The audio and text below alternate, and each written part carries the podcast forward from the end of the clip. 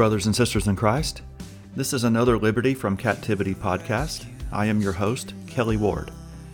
And today is Thursday, January 27th, 2022. This is episode 10, and it is titled Deliverance Basic Series, Part 7 Deliverance. This podcast should be the second to the last in this series. I have one more planned after this one, and I think I will finally be able to conclude this one. Before I go into the podcast, I want to do a quick recap from the last one, which was episode 9 Inner Healing. I discussed what inner healing is and why it's so important. Namely, it's that demons can attach themselves to soul wounds and memories. These can occur because someone hurt us emotionally or we perceive that they hurt us. The focus on inner healing is considered part of a whole person ministry. It deals with our spirit, soul, and body, but there is an emphasis on the soul. There are many different types of wounds that need inner healing, such as rejection, abandonment, betrayal, bitterness, unforgiveness, trauma, abuse, etc. The enemy can also attack us when we are in our mother's womb. This can occur by the mother's emotions like fear, worry, anxiety, etc. You can be rejected by one or both parents too, and that will stick to you as well. It can also occur through curses being spoken over you. As we've mentioned before, the enemy never fights fair. The main method of inner healing utilized Charles Kraft's book, Deep Wounds, Deep Healing. Inner healing starts in the womb and goes up to your current age. Deep inner healing usually takes about one to two hours per session and may take multiple sessions, so it's important to take your time. Following inner healing, it is necessary to retrain your flesh. After all, the enemy trained you to react ungodly, and it may take some time to adjust. Before I get into this podcast, I want to recommend some books that may be really helpful to you. They helped me tremendously to learn about the basics of deliverance. The first one is called Pigs in the Parlor by Frank and Ida Mae Hammond. I highly recommend this book as a beginner manual to understanding deliverance.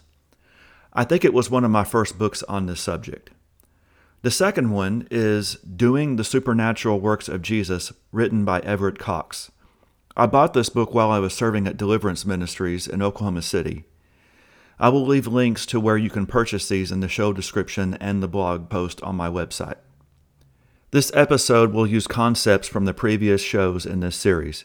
If you didn't listen to them, I highly recommend that you do, because trying to take any shortcuts will likely result in little to no freedom. If you recall from episode 2, titled Foundations of Deliverance, which was the beginning of this whole entire series, I used the analogy of painting your house. Basically, the concept is that painting your house is about 80% preparation and about 20% painting.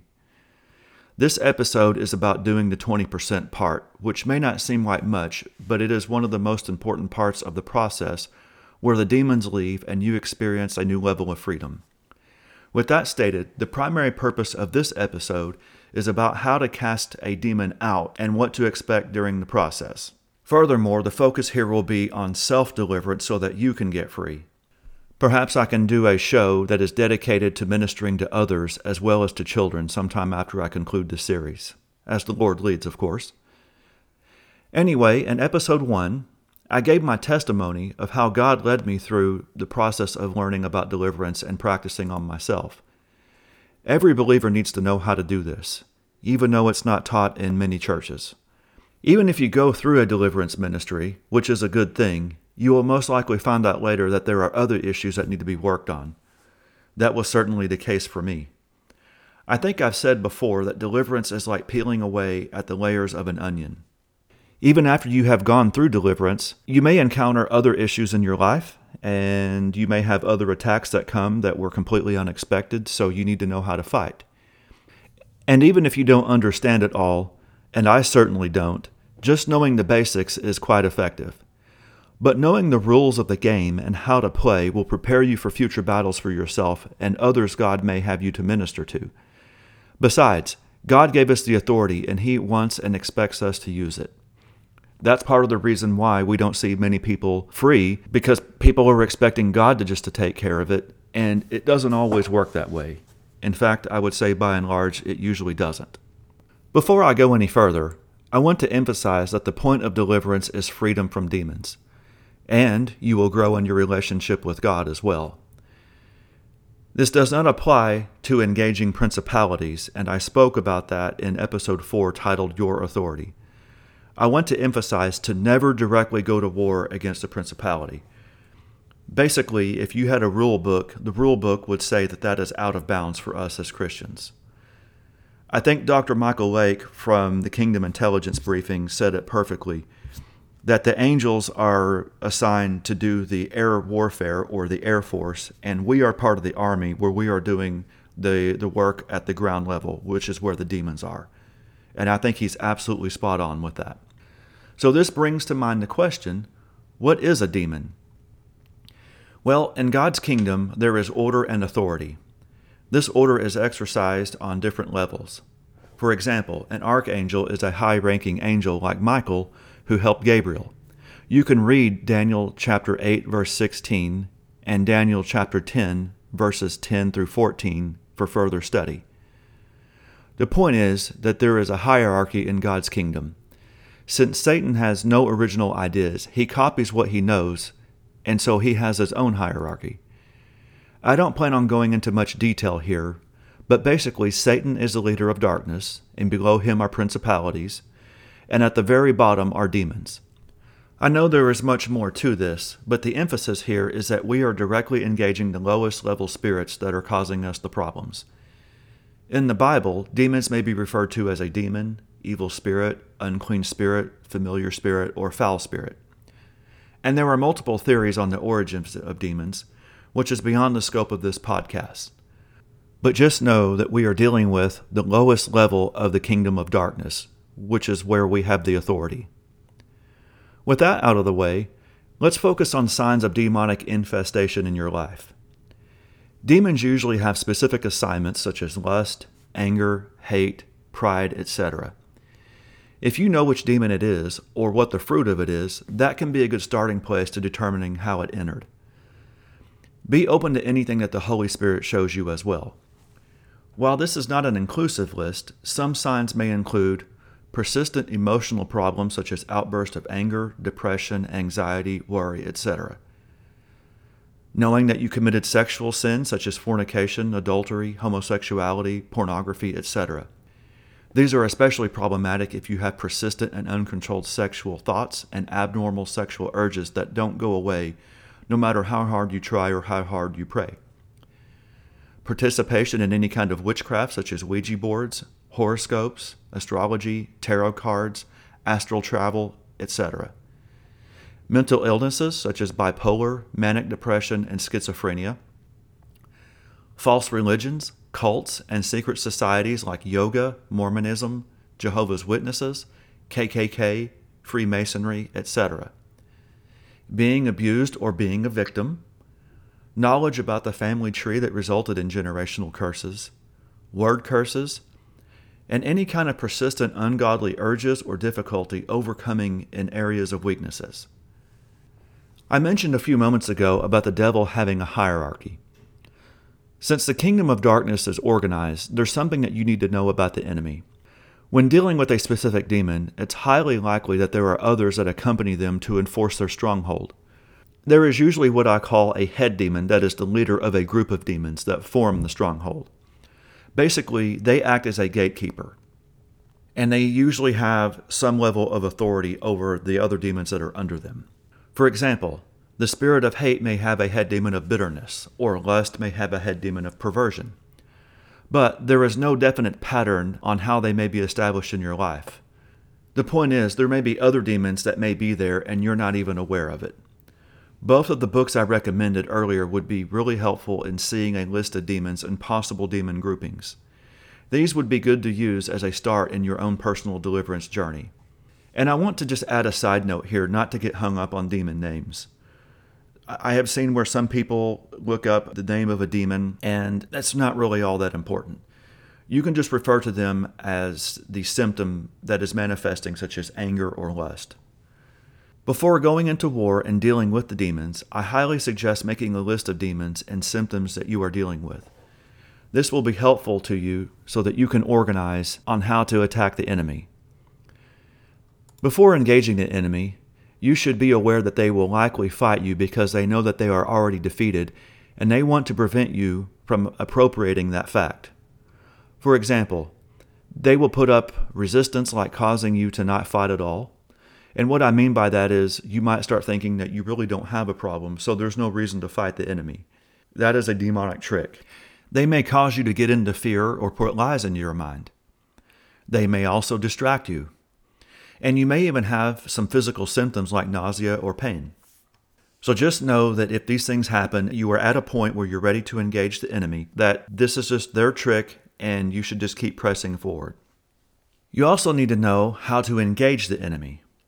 As I spoke about in episode 4, you have the authority over them as given to you by Jesus. You can follow the pattern of Jesus by speaking directly to the enemy.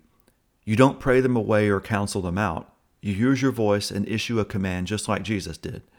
Here are some examples. When Jesus healed the Gadarene demoniac, the demons begged Jesus not to command them to go into the abyss in Luke and in Mark. Jesus commanded them to leave. Luke chapter 8, verse 31. And they begged him not to command them to go out into the abyss. Notice that the demons understood that Jesus had the authority to command them to leave. Mark chapter 5, verse 8. For Jesus said to him, Come out of the man, you unclean spirit. Jesus also delivered and healed a boy with an unclean spirit. This is when the disciples couldn't cast out the demon, and Jesus had to instruct them that sometimes you have to pray and fast. Mark chapter 9, verse 25. When Jesus saw that the people came running together, he rebuked the foul spirit, saying to it, You mute and deaf spirit, I command you to come out of him and enter him no more. In Acts, a girl with a spirit of divination was harassing Paul, and Paul cast out the demon. Acts chapter 16, verse 18. She did this for many days, but becoming greatly troubled, Paul turned to the spirit and said, I command you in the name of Jesus Christ to come out of her. And it came out at that moment. As you can see from these verses, you speak directly to the demon and command them to leave. For a practical example, if you are trying to cast out the demon of fear, you can say something like, In the name of Jesus, I command you, demon of fear, to come out of me. Go in Jesus' name. As you command the demons to go, you may notice physical signs that the demons are leaving. Some of the most common ones are yawning, coughing, and burping. Some people may even vomit. Some people don't feel anything at all. Once they are gone, you usually feel a sense of freedom and relief. Let me give you a final simplified example with all of this information combined. Let's use pornography because it's so pervasive. With pornography, it's multifaceted because not only does it involve lust, but it involves soul ties with the actors as well as addiction. It affects the people around you too, especially if you're married, because it taints your view of what sex is supposed to be within a marriage. And there's likely sexual perversion involved too. There may be many reasons why someone turned to pornography besides lust as well. It can be a way of self medicating as a result of rejection at some point in somebody's life. So that's how sneaky these demons are. So let me break down a basic process. Document the problem. In this case, it's pornography, lust, sexual addiction, sexual perversion, and rejection. Next, determine what opened the door. You may already know, but starts by seeking God. While it can be as simple as lust, there may be other reasons or multiple reasons. In the example I gave, it's lust as well as rejection. Next, repent for pornography, lust, sexual addiction, and rejection. Remember that deliverance is a repentance based ministry. Since rejection was involved, forgive those who hurt you and bless them. Also, break the soul tie with the person who rejected you. You also want to break the soul ties with the actors in the movies and erotic literature and magazines that you may have read. When breaking soul ties with major relationships, I recommend calling out the person by name. But in the case of pornography, where you don't really know all of their names, just refer to them as actors or pornography actors or something similar. For example, you can say something like, In the name of Jesus, I break all soul ties with all of the pornography actors and people I lusted after in any magazines, movies, websites, erotic literature, etc. Finally, command the demons to leave. Be led by the Holy Spirit on what order to cast them out. If you don't receive anything from the Holy Spirit, that's okay. For me, it was just a trial and error process. And it may be the same way with you. You can cast them out individually, in groups, or you can bind up the demons that you believe are the head demons or gatekeepers first. For this example, refer to Matthew chapter 12, verses 25 through 30 for more information about binding the strong man or the head demon. If you believe there is a head demon like sexual perversion, just simply say something like, In the name of Jesus, I bind up the spirit of sexual perversion. You want to keep him bound up until all the demons under his command are gone. By doing this, you weaken his power, which will make deliverance from the head demon much easier.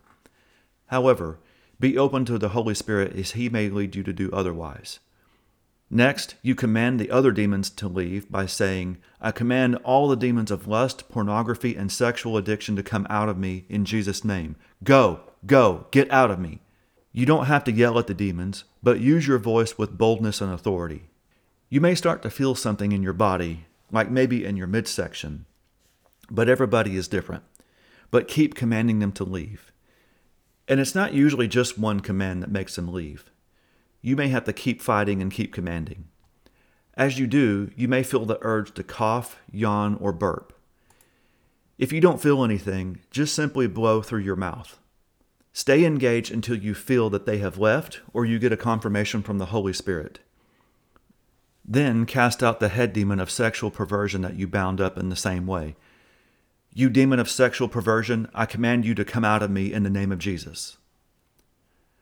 After they leave, engage the next group of demons if you have divided them up. Again, you can say, In the name of Jesus, I command the demon of rejection to come out of me. Leave me, come out of my body now in Jesus' name. Again, stay engaged until you feel that they have left. After you have done all of that, command the demons connected to the soul ties to go. For example, in the name of Jesus, I command all demons that came in through soul ties to go. Get out of me now. I do want to point out something about after demons leave. Some people command them to go to the feet of Jesus.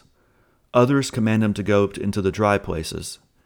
See Matthew chapter 12 verses 43 through 45 for further study. Still, others command them to go into the abyss or hell. This is based on Luke chapter 8 verse 31 that we read earlier. My opinion is this. I don't think it's scriptural to send them to the feet of Jesus. So that eliminates that option. You can send them into the dry places, but they can try to come back. Therefore, my preference is to command them to go into the abyss or hell. For example, you can say, I command you, demon of fear, to come out of me and go into the abyss in Jesus' name. Now, some Christians may argue that we don't have the authority to do that. But if Jesus is our example, and the demons knew that that was possible, then I say give them a one way ticket to hell so that they can't come back. So that's what I do. After you have completed this for all the demons that you believe that you have, you will likely feel a lot of relief and peace in your life. That is an excellent sign. By now, you may be wondering, what's next? Are we finished? Well, believe it or not, there is just a little bit more to the process, which I plan to cover in the last episode of this series. I plan to discuss what to do post deliverance, how to maintain your deliverance, and what to expect. After all, the enemy just lost because you went to war against him and he wants to come back in. So, in summary, I recommended some basic books on deliverance. Again, they are Pigs in the Parlor by Frank and Ida Mae Hammond and Doing the Supernatural Works of Jesus by Everett Cox. I will leave this information in the podcast notes and in the blog section of my website. The focus here was on self deliverance, and it's usually an ongoing process. So, you need to know how to fight for yourself. We covered the fact that demons are at the lowest level in Satan's hierarchy and what signs there may be if they are present in your life. We discussed some basic strategies on dealing with demons, how to engage them, and finally, an example. If this show has been helpful to you and a blessing to you, or you have any comments or questions, you can post them directly at www.libertyfromcaptivity.com in the blog section for this episode. Also, if you want to contact me directly, feel free to send me a message in the contact section of my website or send an email to me at kelly at libertyfromcaptivity.com. Have a great rest of the week and God bless you.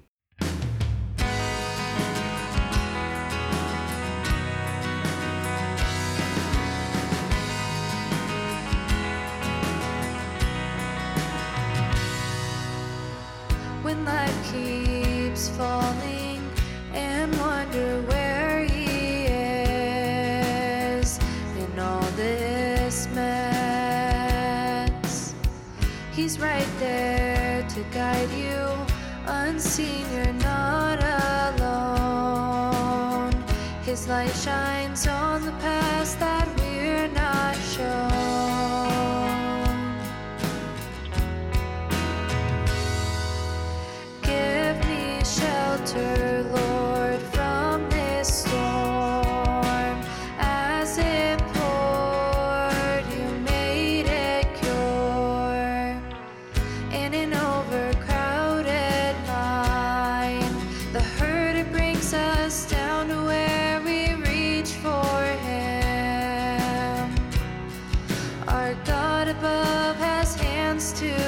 saves us from our faults and fears, giving us the peace that we so desperately